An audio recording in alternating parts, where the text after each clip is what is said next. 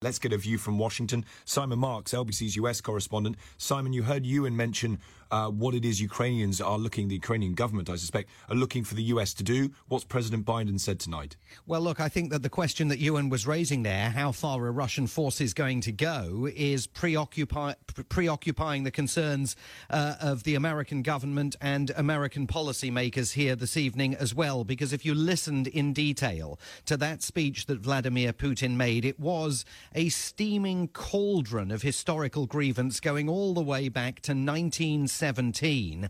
And it was not targeting specifically uh, his anxieties about eastern Ukraine. It was much broader than that. He was essentially arguing that Ukraine itself should never have been allowed to be given even a scintilla of independence. As soon as that speech was over, President Biden got on the phone with President Zelensky in Kiev. We've just had the readout of that call from the White House. It says that President Biden strongly condemned President Putin's decision to purportedly recognize the independence of the uh, Donetsk and Luhansk regions of Ukraine. He updated President Zelensky on the U.S. response, including a plan to issue sanctions. And President Biden reiterated that the U.S. will respond swiftly and decisively in lockstep with its allies and partners to any further Russian aggression against Ukraine. But as, as to what they're planning to do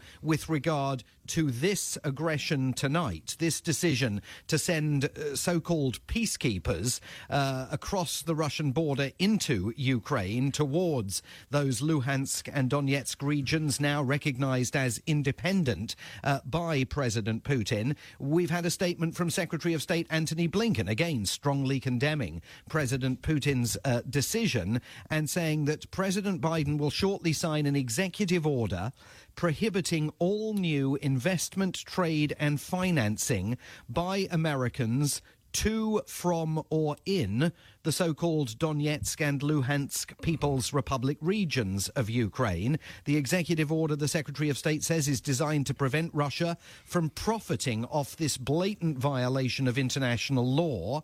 It is not, the Secretary of State goes on, directed at the people of Ukraine or the Ukrainian government and will allow humanitarian and other related activities to continue in the regions. To get a sense of the pressure that President Biden is under tonight, and, and make no mistake, this is uh, another full blown national security crisis that he is going to uh, have to address.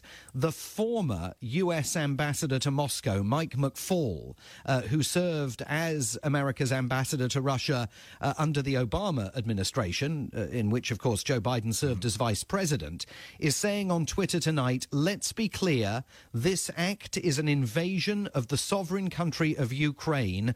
The West has to react forcefully, not proportionate, proportionally, and the West must the full range of sanctions they have been promising. In other words, he's saying it's not enough simply to uh, lob a few sanctions down at the handful of Americans that might be seeking to do business in Donetsk or Luhansk. Now it's time to start talking about Nord Stream 2, about mm. freezing uh, the assets of oligarchs, be they in London or anywhere else, uh, processing Vladimir Putin's money. He's saying begin that now and don't even wait to see whether those those concerns that Ewan in Kiev was was voicing about just how far these Russian troops are, are planning to uh, to march and drive. Uh, McFaul is saying just this move into eastern Ukraine by Russian forces should be enough to unleash the full panoply of Western sanctions against Putin. Good to speak to you, Simon. Thank you. Simon Marks, LBC's US correspondent, live for us in Washington, D.C. tonight.